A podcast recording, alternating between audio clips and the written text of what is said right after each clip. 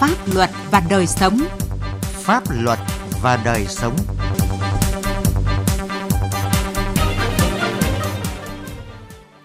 Thưa quý vị, thưa các bạn, thời gian qua hoạt động của các trung tâm trợ giúp pháp lý nhà nước ở các tỉnh thành phố trực thuộc trung ương đã trở thành địa chỉ tin cậy cho những người yếu thế trong xã hội, đặc biệt là đồng bào dân tộc thiểu số vùng sâu vùng xa thông qua hoạt động trợ giúp pháp lý với những hình thức tư vấn tuyên truyền pháp luật và trợ giúp pháp lý trong tố tụng để bào chữa, bảo vệ quyền và lợi ích hợp pháp cho đối tượng được trợ giúp, không những giúp cho các đối tượng yếu thế trong xã hội am hiểu kiến thức pháp luật, bảo vệ quyền và lợi ích hợp pháp của mình, mà còn góp phần xây dựng một nền tư pháp vì dân. Chúng ta cùng tìm hiểu về những kết quả hoạt động trợ giúp pháp lý trong tố tụng qua bài viết của Tiến Anh, phóng viên Đài Tiếng Nói Việt Nam. Sau gần 10 năm tranh chấp, với sự trợ giúp pháp lý của Trung tâm trợ giúp pháp lý tỉnh Điện Biên, mới đây, ông Lò Văn Tâm và 500 hộ dân lấy lại được quyền sử dụng đất và giấy chứng nhận quyền sử dụng đất từ công ty cà phê Thái Hòa. Theo ông Tâm, trước đây ông và các hộ dân có ký hợp đồng góp vốn bằng quyền sử dụng đất với công ty Thái Hòa để trồng cà phê và được công ty này cam kết trả công chăm sóc vườn cây và lợi tức. Vậy nhưng, sau đó công ty Thái Hòa không thực hiện điều đã cam kết và cũng không trả lại sổ đỏ cho người dân để họ có thể sản xuất, canh tác loại cây trồng khác. Bà Lê Thị Diệu, Phó Giám đốc Trung tâm Trợ giúp pháp lý tỉnh Điện Biên cho biết, khi nhận được yêu cầu của các hộ dân nhờ đòi lại quyền sử dụng đất, trung tâm đã cử cán bộ tìm hiểu, xác minh thấy công ty Thái Hòa không thực hiện đúng cam kết, xâm phạm quyền và lợi ích hợp pháp của người dân, nên đã hỗ trợ người dân khởi kiện ra tòa và cử trợ giúp viên tham gia tố tụng và đòi lại quyền lợi cho bà con. Các hộ dân trên địa bàn huyện Mường Ảng góp vốn cùng công ty cà phê Thái Hòa đã lấy được quyền sử dụng đất đã um, có cái à, giấy chứng nhận quyền sử dụng đất của mình. Còn tại Thanh Hóa vào tháng 10 năm 2020, tại địa bàn xã Hà Bắc, huyện Hà Trung xảy ra vụ án mạng gây rúng động xã hội. Đối tượng Vũ Tiến Long dùng dao đâm chết vợ chồng ông bà Nguyễn Duy Nghĩa và Cù Thị Kiện. Ông Nguyễn Duy Nghĩa là người có công với cách mạng nên Trung tâm trợ giúp pháp lý tỉnh Thanh Hóa đã cử trợ giúp viên pháp lý tham gia vào vụ việc để đảm bảo quyền và lợi ích chính đáng cho ông. Tại phiên tòa xét xử, bị cáo Long, trợ giúp viên pháp lý đã đề nghị tòa áp dụng mức hình phạt cao nhất và tuyên buộc bị cáo phải bồi thường thỏa đáng cho gia đình nạn nhân. Bà Tống Thọ Sâm, người nhà nạn nhân cho biết. Năm vừa qua đấy thì cũng ờ, xảy ra một vụ việc ờ, cũng đáng buồn cho gia đình tôi. Sau khi thì ờ, vụ việc xảy ra thì gia đình cũng nhờ đến trung tâm trợ giúp pháp lý giúp đỡ gia đình tôi rất là nhiều. Đây chỉ là hai trong rất nhiều vụ việc mà các trung tâm trợ giúp pháp lý đã thực hiện trong những năm qua để góp phần đảm bảo quyền tiếp cận công lý cho những người yếu thế trong xã hội. Theo ông Cù Thu Anh, Cục trưởng Cục trợ giúp pháp lý Bộ Tư pháp, tính từ đầu năm 2018 đến nay đã có hơn 310.000 vụ việc được trợ giúp pháp lý trong hoạt động tố tụng. Qua các năm, chất lượng các vụ việc trợ giúp pháp lý do trợ giúp viên pháp lý thực hiện ngày càng chuyên nghiệp, hiệu quả, nhận được sự phản hồi tích cực của người được trợ giúp pháp lý. Hầu hết các cái vụ việc à, trợ giúp pháp lý trong lĩnh vực tố tụng đều bảo đảm chất lượng và trong đó thì à, rất là nhiều vụ việc à, thành công, hiệu quả. Thì riêng tính từ khi luật trợ giúp pháp lý 2017 có hiệu lực đến nay thì có đến hàng chục nghìn vụ việc trợ giúp pháp lý đã đạt cái hiệu quả thành công rõ rệt. Nhiều vụ việc thì đã được bảo chữa trắng án, chuyển tội danh chuyển khung hình phạt và bảo vệ được cái quyền lợi của người được trợ giúp pháp lý thì qua đó đã củng cố niềm tin của người dân nói chung cũng như người được trợ giúp pháp lý vào công lý. Trợ giúp pháp lý là chính sách nhân văn của Đảng và Nhà nước, góp phần quan trọng bảo vệ quyền tiếp cận công lý cho người nghèo và nhóm yếu thế, nâng cao chỉ số công lý của Việt Nam.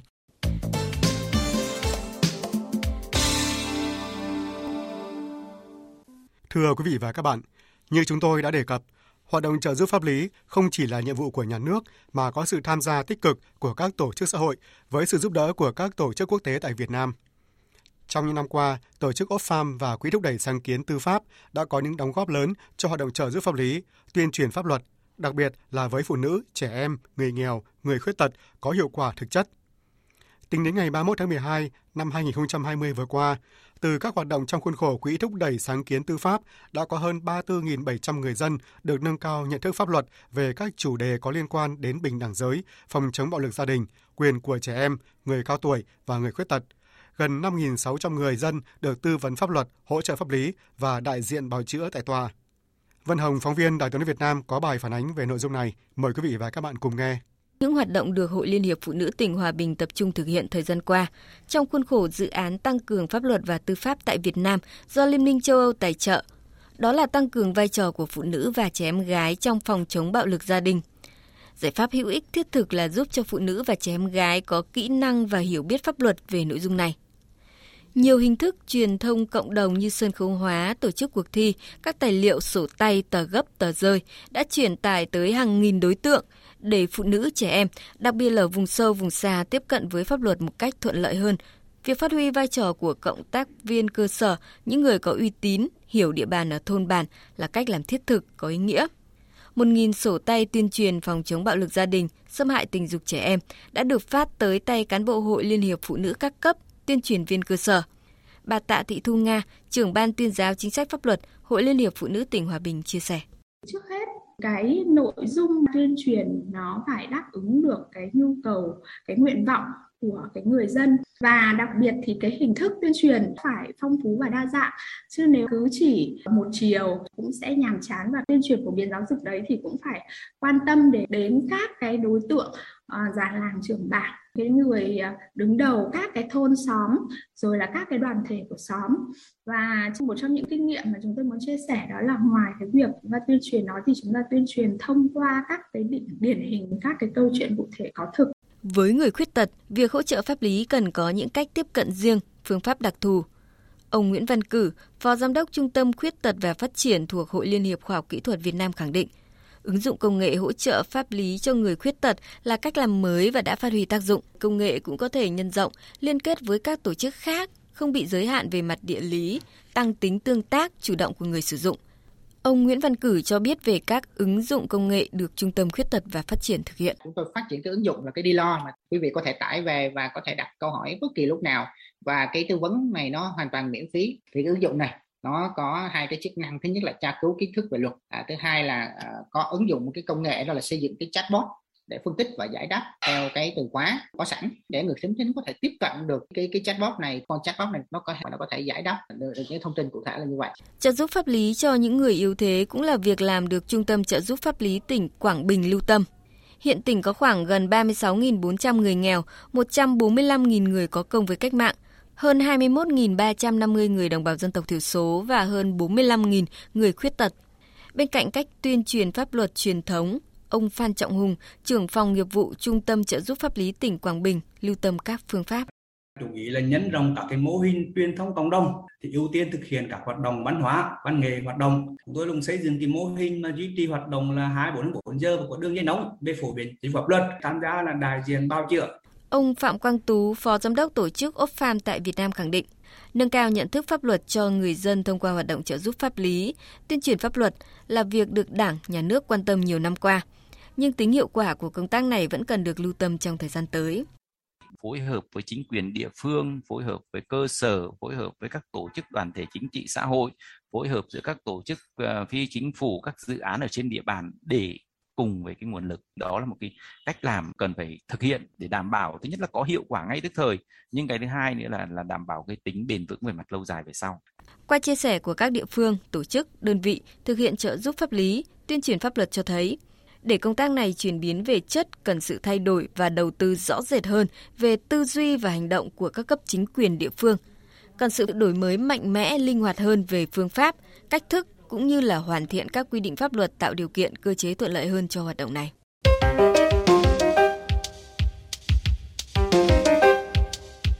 Xin chuyển sang một nội dung khác, thưa quý vị và các bạn. Trong thời điểm Hà Nội tăng cường các biện pháp thực hiện phòng chống dịch COVID-19, tội phạm liên quan đến ma túy hoạt động càng tinh vi phức tạp với nhiều phương thức, thủ đoạn nhằm đối phó với lực lượng chức năng.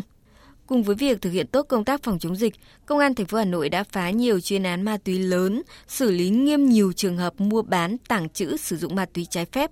Mạnh Phương, phóng viên Đài Tiếng Nói Việt Nam có bài đề cập. Lợi dụng việc giãn cách xã hội trong công tác phòng chống dịch, gần đây các đối tượng mua bán, tàng trữ, sử dụng chất ma túy trái phép thường tổ chức hoạt động tại các khu căn hộ cao cấp, căn hộ cho thuê. Chỉ trong một thời gian ngắn, lực lượng cảnh sát phòng chống tội phạm ma túy, công an huyện Gia Lâm đã tiến hành điều tra, xử lý bắt 3 vụ bay lắc, mua bán, sử dụng chất ma túy trái phép tại khu đô thị Vinhome Ocean Park thuộc xã Đa Tốn, huyện Gia Lâm, Hà Nội. Bắt giữ hàng chục đối tượng Gần đây, khi các quán bar, vũ trường, nhà hàng karaoke phải dừng hoạt động theo quy định của Ủy ban nhân dân thành phố Hà Nội để thực hiện công tác phòng chống dịch bệnh COVID-19, các đối tượng thanh niên ăn chơi đua đòi đã thuê những căn hộ tại khu trung cư cao cấp để tụ tập bay lắc. Nắm bắt được phương thức thủ đoạn của đối tượng, lực lượng chức năng công an thành phố Hà Nội tăng cường phối hợp với ban quản lý các khu đô thị trong công tác quản lý cư dân ra vào tại các khu đô thị. Qua đó đã phát hiện phá được nhiều vụ mua bán tàng trữ sử dụng trái phép chất ma túy. Trung tá Nguyễn Đức Hoàn, đội trưởng đội cảnh sát điều tra tội phạm về ma túy công an huyện Gia Lâm cho biết,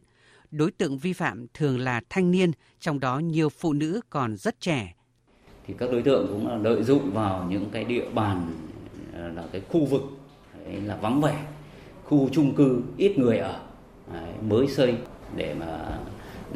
tập trung sử dụng à, chất ma túy trái phép ở các cái khu vực. Trong hơn 2 tháng qua, Công an thành phố Hà Nội đã phát hiện bắt giữ 374 vụ, 537 đối tượng tội phạm về ma túy, thu hơn 20 kg ma túy các loại. Thượng tá Phạm Quỳnh, Phó trưởng phòng cảnh sát điều tra tội phạm về ma túy Công an thành phố Hà Nội cho biết, mục tiêu mà công an thành phố chỉ đạo là mục tiêu kép. Đấy là vừa phòng chống dịch covid có hiệu quả cũng như là phải giữ vững an ninh trật tự trên địa bàn của thủ đô. Đặc biệt là không để các đối tượng về phạm tội về ma túy hoạt động gây bức xúc. Thì ngoài cái việc tăng cường cái các cái chốt thì ra thì chúng tôi cũng là phải thực hiện tốt những cái việc mà bám sát địa bàn và đấu tranh với các đối tượng ma túy. Thời điểm hiện nay thì tình hình địa bàn thành phố cũng đều về an ninh trật tự được kiểm soát tốt.